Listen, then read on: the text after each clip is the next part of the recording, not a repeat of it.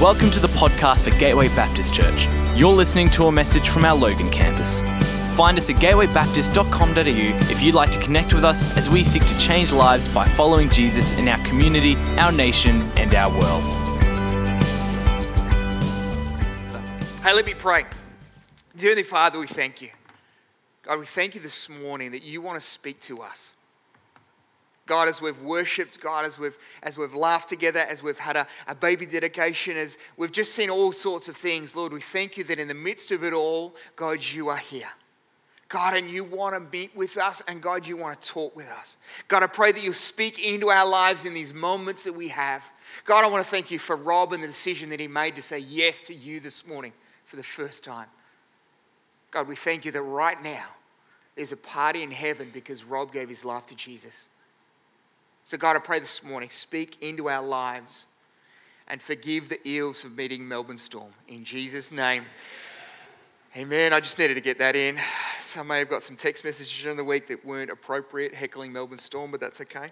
I forgive you. Hey, uh, hey, who's excited? Who's, who's loved this series? You know, we've, we've been in this series called Teach Us to Pray. Where We've been looking through the Lord's Prayer, line by line, phrase by phrase, and, and kind of looking at it from a whole lot of different perspectives that today we're up to the last, the, the last of this series, and we're looking at the line that says this Yours is the kingdom, the power, and the glory. What I find so interesting is as Jesus or the disciples come to Jesus and say, Jesus, teach us how to pray like you do. Jesus kind of unfolds it and goes, All right, this is how I want you to do it. And so he, he rattles through, he kind of goes through. But what I find so interesting is that he gets to the end of the Lord's Prayer. He doesn't just kind of teeter out, he kind of doesn't just kind of like, you know, mumble out the rest of remember, Amen. But he actually, what what we find him here is actually ramping up there's a climax to this prayer where he calls us to pray these words. And he, and he says, I want you to pray this your kingdom, not, not, not my kingdom, but God's kingdom, your kingdom and power and glory. What he's reminding us is this He's reminding us of who he is. He's reminding us again of, of, of what he does. And he's concluding with a, with a faith reminder. He says, you know what? No matter what happens in the world, God's kingdom reigns. That the God's, that God's kingdom supersedes any other kingdom that we find ourselves, any other leadership that we find ourselves under. That God's kingdom reigns in power and glory forever and ever. Amen. Can I be honest with you this morning, though? For many of us, we've been on a 21 day fast, and, and, and today is kind of the, the, the, the end of that 21 day fast. And I need to be honest with you. This year, I have found some of it reasonably easy. Like, I'm, I'm not eating uh, bread and milk and, or dairy products and meat over the last 21 days. I've just gone fruit and veg. And, and that actually hasn't been such a challenge. Although on Thursday night, it was a horrific challenge because Shadi sent me to the job. I want you to go to Domino's and I want you to pick up some pizzas for the kids. Can I just say, that was the worst experience all year. Like I'm standing there, I'm starving, and I'm, and I'm smelling the aroma of the cooking of the pizzas. And there's, you know, and, and, and they, like, they come through the conveyor belt and then and they chop them up and then they slap into a, into a box. And then and there's people walking, I'm standing there and there's people walking out with boxes of, and I'm just like, you know, and, and this is a moment where I'm like, you know what? That was incredibly hard. But to be honest, the food part of the, the fast has not actually been that difficult for me. But I need to be really honest with you this morning and say, you know what? I have found this year's 21 day fast harder than ever. And it's this I've found it harder than ever to, re- to connect with God in the moments where I'm just, I'm going, God, I'm doing this because I want to reorientate my focus back onto you. God, I actually want to do this because I want a greater depth and connection with you like ever before. And, and yet, to be honest, I know I'm supposed to say this. 21 days of fasting was amazing. Like God and I are like this, and it was fantastic. And that's not the truth at all. It's been so hard to so many distractions, so many different things going on in my life around me, so many different things happening, and, and yet I've kind of finished it. In some ways, I'm like, thank God it's done. Not just so I can eat dairy and, and, and, and meat and, and bread, but God, I, it was such a hard season 21 days of trying and trying and trying. And maybe you're like me. I mean, we know that we should pray more, yeah? We know we should pray with more passion and more faith and more of whatever else that I'm supposed to pray with. And, you know, maybe you're just like me that, you know, you feel like when you, you, you want that intimate relationship with God that kind of, like, when you pray, it's like talking to your, to your spouse or your best friend. There's that intimate connection there, you know, and we, and we want this prayer. And yet, for me, I felt like my prayer life was safe and dull and predictable and stale and boring. And maybe you're just a little bit like me this morning. And so, if you're like this, if you've ever been like this, then God wants to speak to me and He wants to speak to each one of us this morning. As I was preparing this message during the week and praying a lot about it and everything else, I, what comforted me was this that Jesus knows what it's like to, to be walking in the shoes that you're walking in. You know, Jesus knows what it's like to be, to be in, a, in, a, in a time of opposition uh, where, where, because he knew what it was like, because Jesus lived in a place where there was opposition against all his teaching and, and, and, and preaching and everything else, and the religious leaders were getting angry at him. He knows what it's like to live in a time of opposition against our faith. He knows what it's like to live in a time of uncertainty. I mean, the, the nation of Israel had just been conquered by the Roman Empire, and the Roman Empire was putting their stamp of, on, on, the, on the, the, the Jewish culture and religions and everything else. And, and Jesus knew what it was like to be living in, in that kind of place where times were uncertain. He knew what it was like to live in a time where he just didn't know how long was left. All he knew that time was coming close, that at one point, very soon, he's going to get nailed to, crucified to a cross for the sins and the mistakes that I've made and we've all made. And the disciples, well, the disciples had no idea what was happening. The disciples had no idea, except for the fact that they'd, they'd hinged, they were betting everything on Jesus. They'd walked away from their families and their careers and their lives and everything else, all because Jesus called them to come and follow him. And they didn't quite know what that looked like. All they knew is, okay, we'll go. Jesus knew what it like, what it was like to live in times not so dissimilar to now. And, and yet, as Jesus sat with his disciples and taught them to pray, he sits with us this morning teaching us to pray. And it's interesting the declaration, the reminder that Jesus finishes the Lord's Prayer with. And he says these words Yours is the kingdom, the power, and the glory. See, what, I, what, I, what blows me away and what I love about this is that it reorientates our thinking off the shopping list of things that we want God to do for us back onto who God is and what He does. So I don't know if, if you're anything like me, but I reckon in the midst of everything going on at times, I need a reminder of that God is actually bigger than what I'm going through. That God's kingdom actually reigns over the things that I'm wrestling with. Yours is the kingdom, the power, and the glory. It's a reminder of who we pray to, whose death, that he is alive. The kingdom, his kingdom will know no end. And he has power over sickness and death and uncertainty and job losses and family and relationship breakdowns and challenges, depression, anxiety, and brokenness and hopelessness. And today we still pray to that same God. We pray to a God we're talking to the Almighty, the everlasting, the all powerful, all knowing God, whose kingdom will reign forever in power and glory. Church, how many of us know that our nation needs Jesus more than ever? I mean, we're making crazy decisions and crazy laws around the place. Suicide and depression are up. There's uncertainty in the air. And we're more busy, and yet we find ourselves in less content.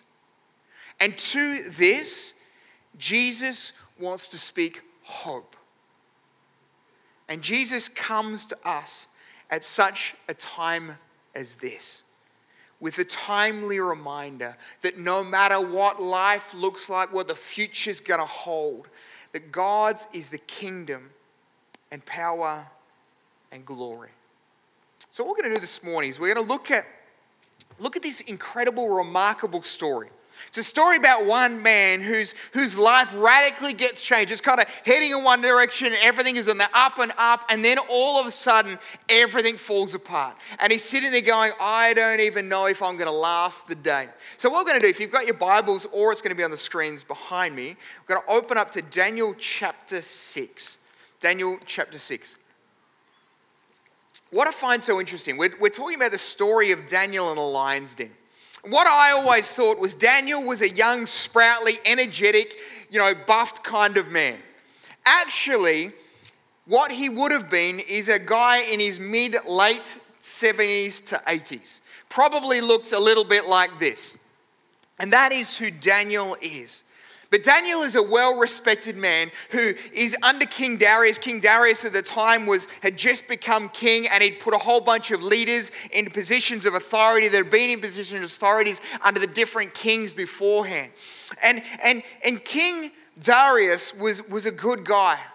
And he loved he loved Daniel because he saw something on Daniel's life that was different from everyone else's. And so he put him in positions of leadership and authority over all sorts of different things. But you know, how many of us know that, that when, when God positions some people, whether it's in business or in life or whatever it might be, that not everyone always agrees with those things?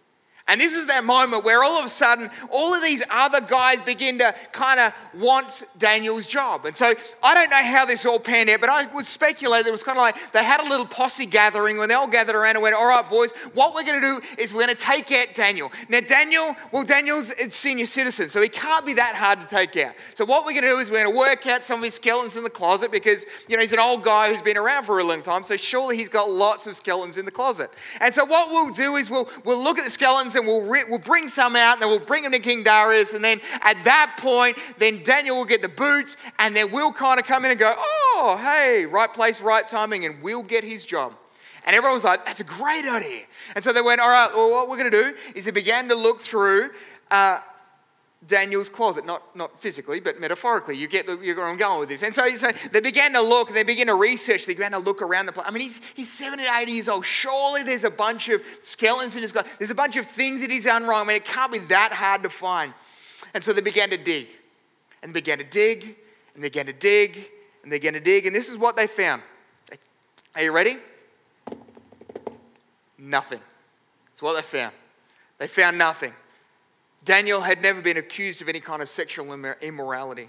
He'd never been accused of embezzling any cash or any finances. There was no betrayal that he'd been part of. There was no palace intrigue. He'd never stolen anything. There was no shady internet uh, history on his phone. Not that they had phones or internet back there, but you get where I'm going with that. You know, you know, he had no, he'd done nothing wrong. There's nothing that Daniel had done. Daniel was honest and blameless. In fact, Daniel chapter 4, verse, uh, 6, verse 4 puts it this way.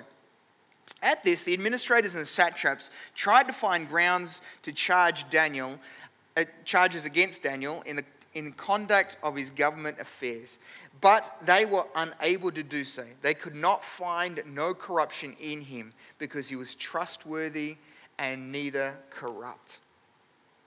I don't know how it went, but I can imagine that moment where, where all of these kind of these, these officials all gather together and they're like, all right, boys, so what'd you find? Nothing. Okay, that's not good, but all right, next one. Don't find anything either. Nothing. Nothing. Nothing. Nothing. Nothing. Nothing. Anyone got anything useful? No.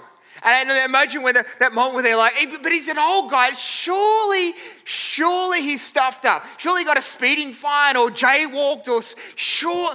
No, nothing. And so they're sitting there and they're like, okay, well, what are we going to do? How are we going to catch him out? I mean, this guy's almost perfect. He's quality character. He's loyal. He's done an amazing job and he's passionate about his God. I mean, they're like, any ideas?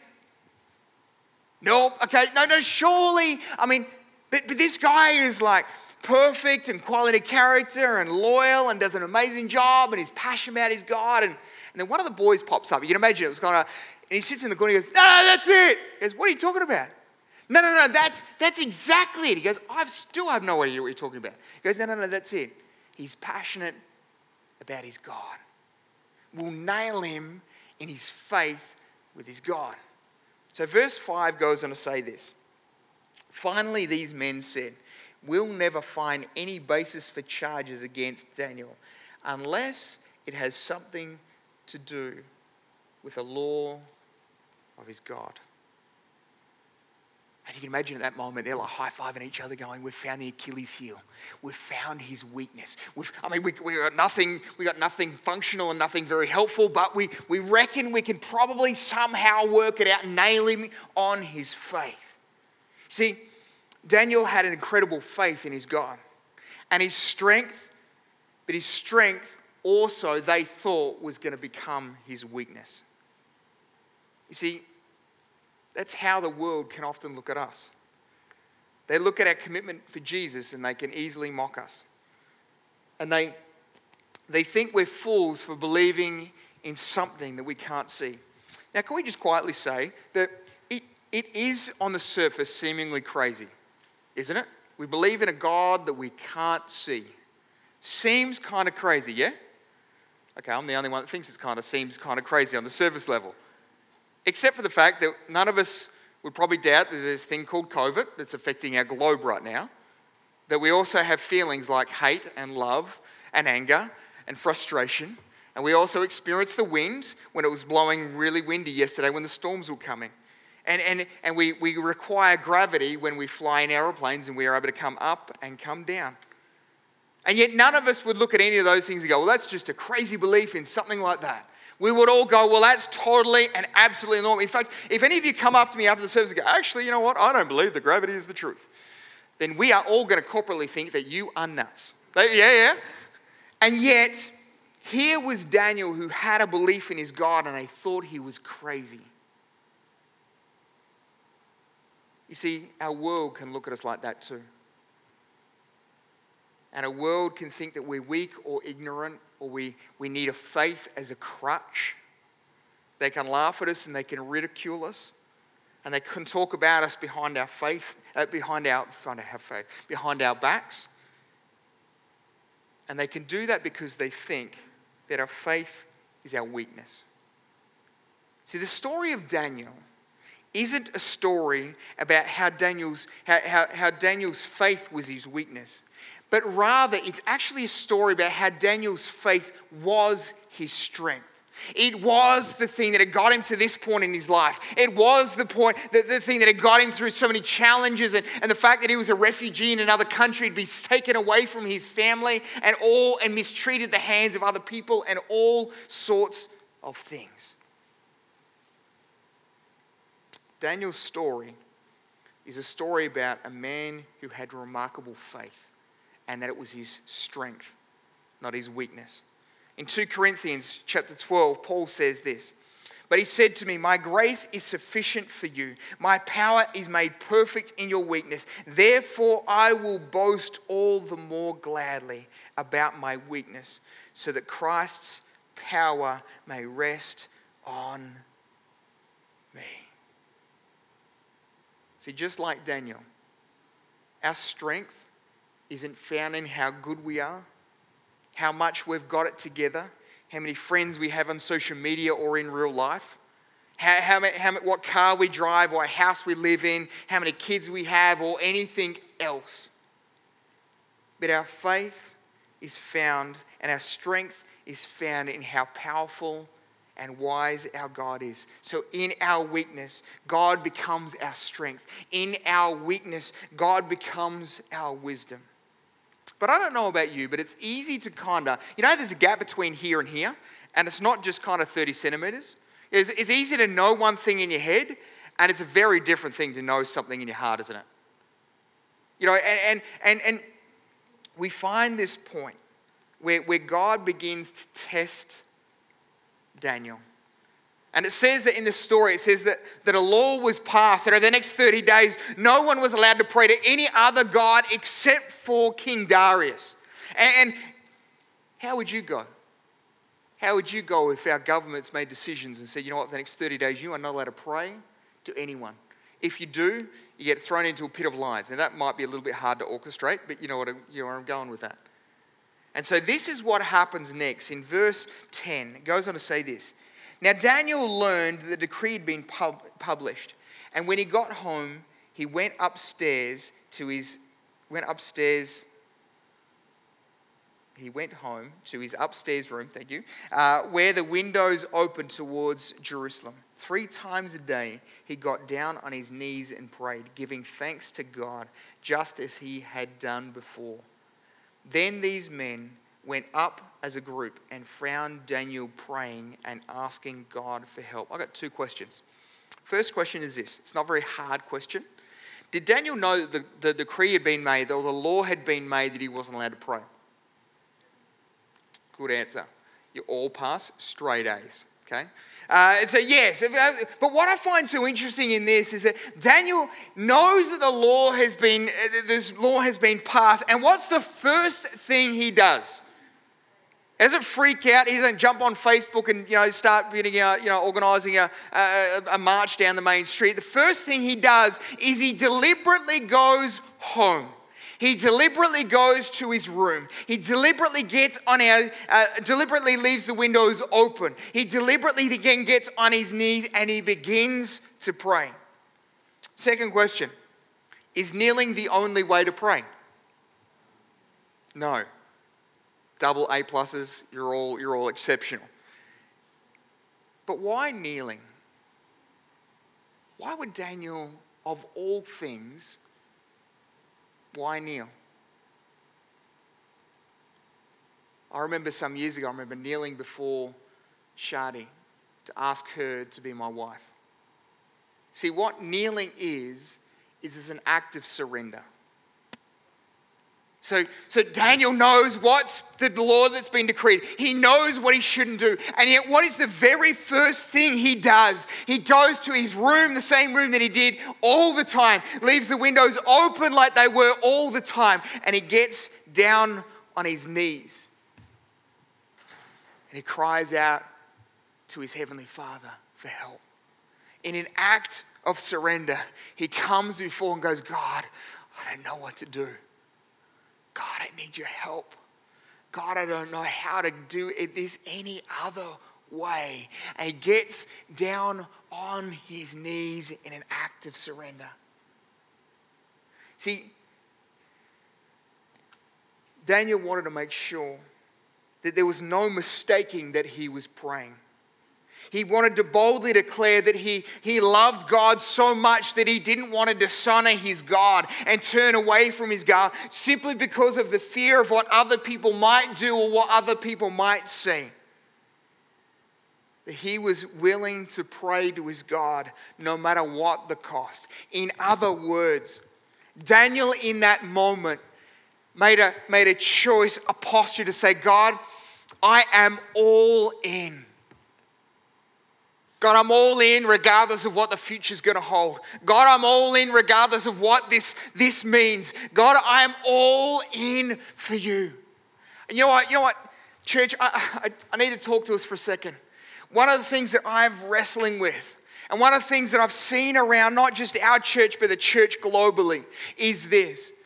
One of the things that saddens me is that God and church have all of a sudden become optional for people who love Jesus, who've given their lives to Jesus, it's like all of a sudden everything's happened, and all of a sudden we're kind of in this place where, like, you know, God and church become an option. You know, God, if, you know what, I will go to church and I will love you if it fits into kind of my schedule. Now it's busy and there's a lot going on, and there's kids' sporting events, and there's things at work, and there's family things going on, and there's stuff going on around the place. So, God, if it fits into my calendar and my scheduling, then I will choose to love you and I will choose to make church a priority. And but God, you know what? I will Church, I want to say this. One of the things that saddened me about what happened last year around our world is that it's stolen, and for our campus, it's stolen our all in. And I'm not saying that to judge anyone, but I'm just saying, you know what, we, The decision that Jesus made to hang on a cross was never convenient. And it wasn't the easy option. And it wasn't a pleasurable experience. And, and, and God was all in, and God is still all in for you. God is all in for you so much that He gave His one and only Son. He sacrificed Him on a cross because of the mistakes that I've made and we've made. And one of the things that I wrestle with is I, as I and I wrestle with for myself and, and I wrestle with this for our church is that all of a sudden it's like God and our faith and our church has kind of just become an option. If I've got time, then I'll kind of spend time with God. And I feel like I've been feeling like God putting in my heart to say, you know what? He's calling us back to our first love. Calling us back to that, that, that, that intimate relationship with Him like like Rob experienced this morning as he said yes to Jesus for the first time. You know, that moment where you, we remembered the sacrifice and the gravity of what Jesus did, and we made that choice to say, Yes, Jesus, I want to love you. God's calling us back into that place where, where we're so excited and we will sacrifice so many other things because I love Jesus more than I love a steak or a, whatever it might be.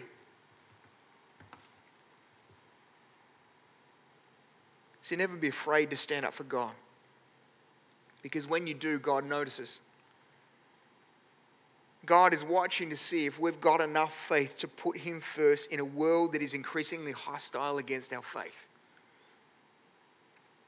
And it's not always going to be easy. And this story goes on to say in verse 16 So the king gave the order, and they brought Daniel and they threw him into the lion's den. And the king said to Daniel, May your God, whom you serve, continually rescue you. A stone was brought and rolled in front of the mouth of the den.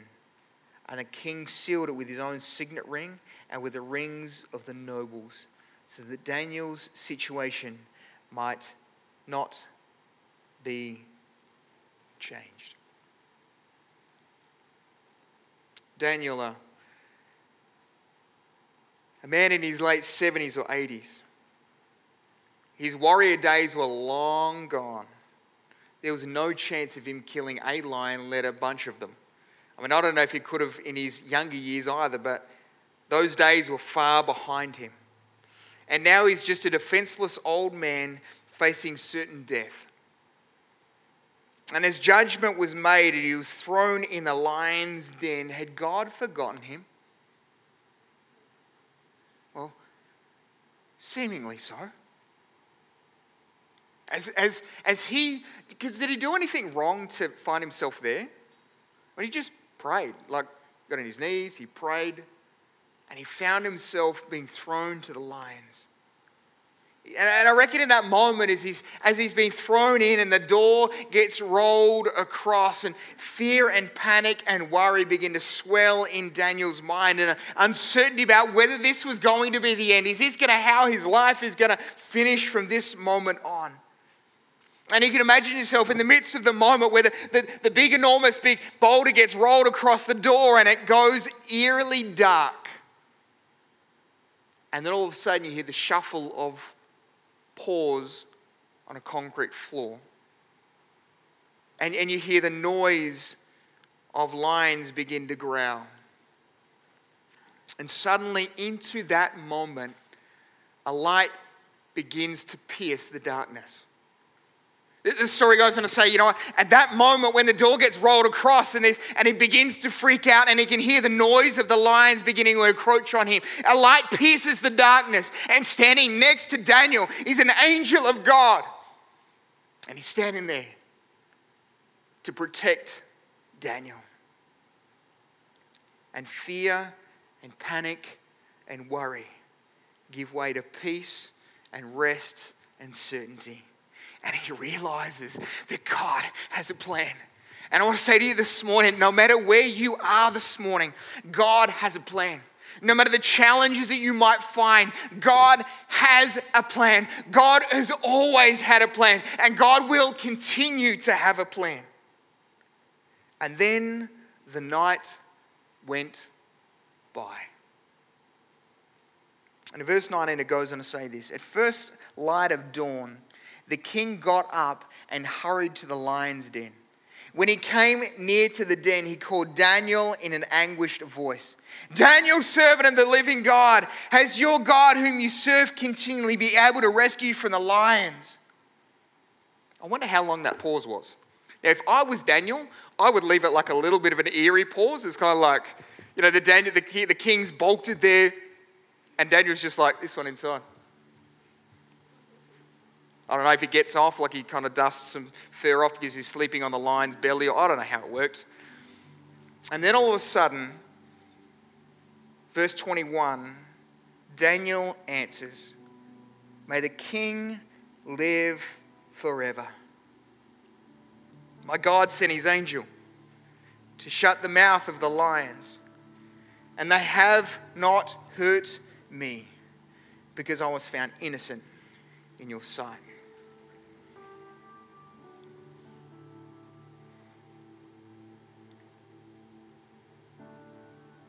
Daniel had faith in his God. See, Daniel knew what Jesus was telling the disciples. He knew that the kingdom of God supersedes the kingdom of Darius. He knew that, that, that, that, that, that God had ultimate authority, even when authorities were making decisions. You know, he knew that the God, well, God had greater power than Darius had greater power. That, that God, that God was going to be lifted in, into glory and esteem far more than King Darius was ever. He knew that God's kingdom was over Darius's kingdom. And God heard his prayers. And God protected him. I love the moment where Jesus is sitting with his disciples and he, and he finishes his prayer. And he says, This is how I want you to kind of wrap the whole up, like wrap the whole package, the prayer thing up, and this is how I want you to finish it. And I want you to declare that, I want you every time, I want you to do this. I want you to declare that your kingdom and you have power and you have glory. See, Jesus here is telling his disciples this that no matter what life throws at you, no matter how big the lions that might be coming against you, that our God, that your God has the victory. See, I'm telling you this morning, the same God who protected and provided for Daniel is the same God that protects and provides for you. See, because our God is bigger than you think. And He's more faithful even when we're not faithful, even when I'm not faithful. He is more powerful than you know. He is at work in ways that you haven't yet seen because He is the great I am. He is the God over all.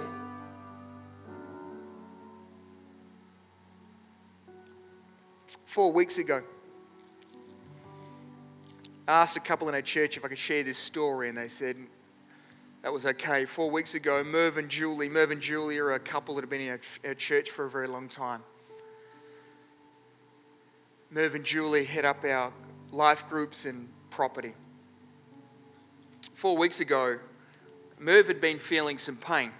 But because he's a boy, uh, he didn't do that for he didn't do anything about it for a little while till it got to the point where he was feeling some incredibly it was incredible pain.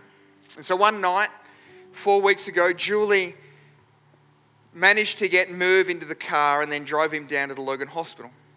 And so they came in and said, Oh, look, what's going on, sir? And he said, Oh, look, I've got some pains. And so they did some, they kind of just checked a few things out and they said, Look, we probably need to keep you in for the next three days for the inflammation that's in you to just kind of subside. We'll kind of run some tests and we'll just kind of check out what's going on. But just, you know, put your feet up for the next three days. Well, the inflammation goes down. So they ran some routine tests. Merv remembers the moment when the doctor came in after running some routine tests. And the doctor looked at him and said, Excuse me, sir, uh, you've got cancer.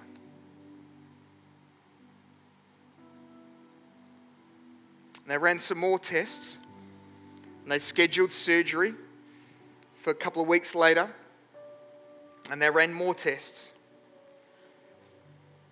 three days after the, well, once the, the inflammation had gone down, Merv, Julie came to pick Merv up from the hospital and they drove home. And they fell on their knees. In an act of surrender to the God. And they called, and we, as a church, began to fall on our knees to pray for Merv and Julie. And they extended out to friends and family from interstate. And as our church, as a group of Christians all around the nation, we began to just pray for Merv and Julie. Pray for Merv. We began to get on our knees, and last week the surgery happened. And as the surgeons did their thing, we did our thing, which was pray.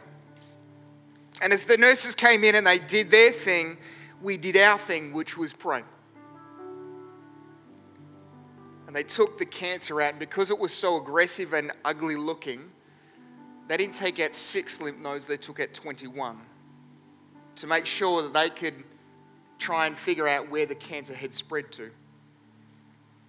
So they took 21 lymph nodes and they went and ran some tests. And they ran the tests on the tests. And then they ran three lots of tests on the first round of tests. And then the surgeon called Merv and said, Mr. Nixon, we are not quite sure how to explain this or that you are cancer free. Merv goes, What? He goes, We've done a lot of tests and we've triple checked the tests, and it's 21 lymph nodes, not six, and you are cancer free. Well, they'd been, all, they'd been they'd already been starting to work out the process of chemo, and they said, You don't need chemo because you've got no cancer. Merv Nixon has no cancer. I don't know about you, but that's something worth celebrating, isn't it? It's an answer to prayer. Merv moves on Thursday. I'm talking to Merv, and I'm like, "So Merv, what's going on? Like, how you know? I mean, I knew what was going on." And he goes, "He goes, dude, I like what I'm loving is I'm walking in a hospital, and and the doctors are going, we can't explain this." And he goes, "Well, I can." And they'll be, "You're not a doctor." And he goes, "Oh, that's okay. Like, I can, I can. This is this is how I want to explain it." I got a whole lot of people who've been praying for me, and my God heals. And he's, then he's been with nurses and they're coming in to do some tests and, and some checks and, and they're going, Look, we can't understand. He goes, That's okay because my God healed me. There's a whole lot of us that have been praying. My church has been praying. There's a whole bunch of us that have been praying, and my God healed me. So last week, Merv had his op for his cancer. And then last, oh, sorry, the week before, he had his op for his cancer, and last week, Merv is walking around the park near his house cancer free. Church, I don't, I don't know why God heals some but not all. I don't know why God chooses to do different things, but all I know is that as we pray, we're reminded of the fact that God's kingdom is over our kingdom, that God's power exceeds the power that I think He's got. Your kingdom come, and your power and your glory forever and ever. And Merv can't stop telling everyone of what God has done in him. The end of this story in the book of Daniel finishes in a super interesting and I love it kind of way. In verse 25, it says this And then King Darius wrote on all the na- wrote, sorry, wrote to all the nations and the people of every language in the whole earth. I mean, that's a big email. Like that's that's a lot of people's names you got to. However, that happened, and he sends a memo to planet Earth, and this is what he says: May you prosper greatly. I issue a decree that in every part of the kingdom, people must fear and reverence the God of Daniel, for he is the living God. And he endures forever. His kingdom will not be destroyed. His dominion will never end. He rescues and saves. He performs signs and wonders in the heavens and on the earth. He's rescued Daniel from the power of the lions. All because of the faithfulness of one man, one person who said, God, I will choose to focus on you. The same God that protected Daniel in the lion's den is the same God who protects and can work in your life today. And He's calling you back to Him today. His kingdom reigns with His Son. Jesus has already has victory and power and glory. And when we pray, we're talking to the Almighty God, the all powerful God, a God whose eternal kingdom will reign forever in power and glory. I love it when, he, when it wraps up and he goes, I issue a decree in every part of the kingdom that all people must fear and reverence the God of Daniel, for he is the living God and he endures forever. His kingdom will not be destroyed, his dominion will not end. He rescues and says and performs signs and wonders in heaven and on earth. As I was preparing all this week, I just felt God wanted to speak to some people this morning, and He wants to simply say this Your God hasn't left you like you think He's left you.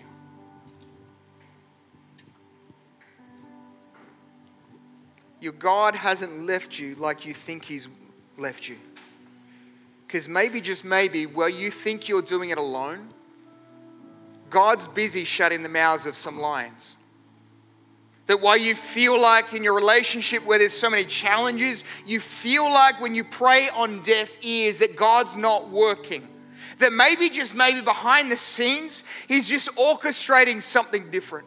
You know, there's some sickness and there's some challenges, there's some workplaces, there's some whatever it might be, some financial challenges. And what you feel like God is not doing is answering your prayers. And what you feel like God is doing is He's doing nothing. But I want to say to you this morning that maybe, just maybe, God is not that He's not listening, but He's just busy shutting some mouths of some lines in the background. That He's got some things that He wants to do it's just that he hasn't shown his hand yet. Remember the hand that was nailed to the cross? In an act of love and acceptance for every single one of us. And I want to say to you this morning that God is bigger that God has power to break through in your financial breakthroughs or your job or your relationships or your intimacy with Him or mental health or housing or visas or whatever it might be. Say this morning that if Daniel can be saved from a lion's den by the hand of God, that the hand of God wants to help you and save you from the midst of what you're going through. See, the same God who saved Daniel wants to save you today.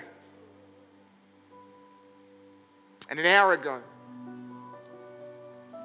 a gentleman sitting just up the back, just in front of the sound desk, at this moment, raised his hand to say, if, if God can save Daniel, then maybe God can save someone like me. And so I want to invite us this morning, just want to ask a question. Do you need saving? You've made mistakes, you've blown it, you've screwed up, whatever it might be. We all have. Jesus brought you here this morning because he wants you to hear this. He loves you. He loves you so much that he, he sent his own son to die on a cross for the mistakes and the junk and the things that we've done wrong. So, can I invite everyone just to close your eyes for a moment? And I want to ask you a question. God saved Daniel, He wants to save you. This morning, will you say yes? Jesus, I want you to be my Lord and Savior. sorry for the mistakes of my past. I receive the gift, the free gift of salvation. So this morning, will you, is that you? Will you do something really courageous? Will you raise your hand so that we can celebrate, we can pray, and heaven can party? This morning, do you need to say yes to Jesus? Will you raise your hand with me this morning?